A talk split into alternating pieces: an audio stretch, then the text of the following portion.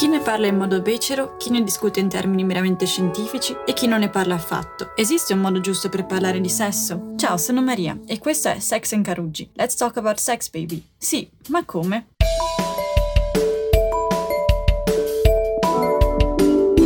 Wallout Magazine.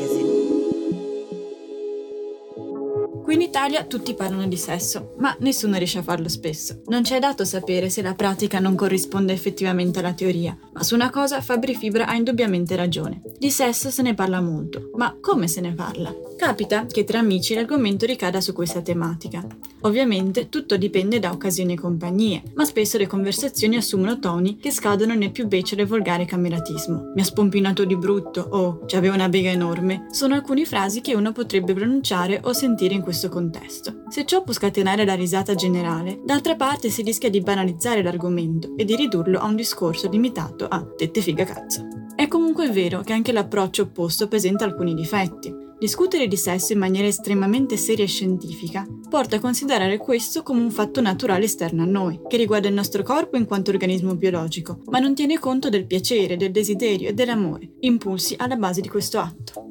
C'è chi invece preferisce non parlarne affatto per diversi e tutti rispettabili motivi, che vanno dalla pudicizia al blocco emotivo, passando per il disinteresse. Anche il timore di un giudizio negativo può influire su questa decisione.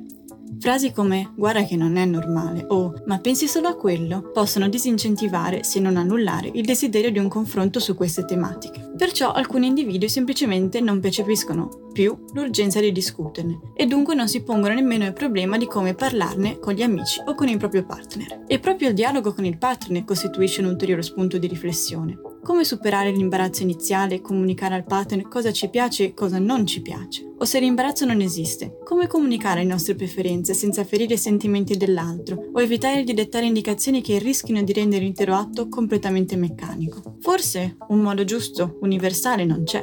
Forse per ogni situazione e con ogni persona è necessario trovare le parole adatte. O forse incontriamo questa difficoltà perché il modo giusto di parlarne non esiste ancora e va inventato. È inutile negare che la nostra società sta cambiando. Le nuove generazioni si dimostrano più aperte, tolleranti e in generale più sensibili a tematiche sempre state marginali. Banalmente, al cambiamento della società ci si aspetta che corrisponda un cambiamento della lingua. Dunque, si potrebbe inventare un nuovo linguaggio per discutere di sesso, a partire dai vocabili che si usano per riferirsi ai genitali, che al momento appaiono piuttosto inadeguati. Alcuni esempi: cazzo e figa, volgare; berline e musa, sgrueso; pene e vagina, ospedale; pisale e patata, terza elementare. Forse pestelle e mortaio? D'altronde, da questi due utensili non può che uscire qualcosa di delizioso. Una volta concordato un nuovo lessico, converrebbe delineare un'appropriata educazione sessuale nelle scuole che affronti in modo serio ma positivo queste tematiche. Infatti, un dialogo sincero e informativo può prevenire situazioni evitabili, aiutare a considerare il sesso non più come un tabù e favorire una comunicazione aperta con il partner, con gli amici e via dicendo. È un lavoro difficile perché, seppur appaia necessario normalizzare il linguaggio riguardante il sesso e liberarlo dalla vergogna e l'ignoranza, d'altra parte non si vuole nemmeno banalizzarlo. Alla fine si tratta pur sempre di uno dei momenti di maggiore intimità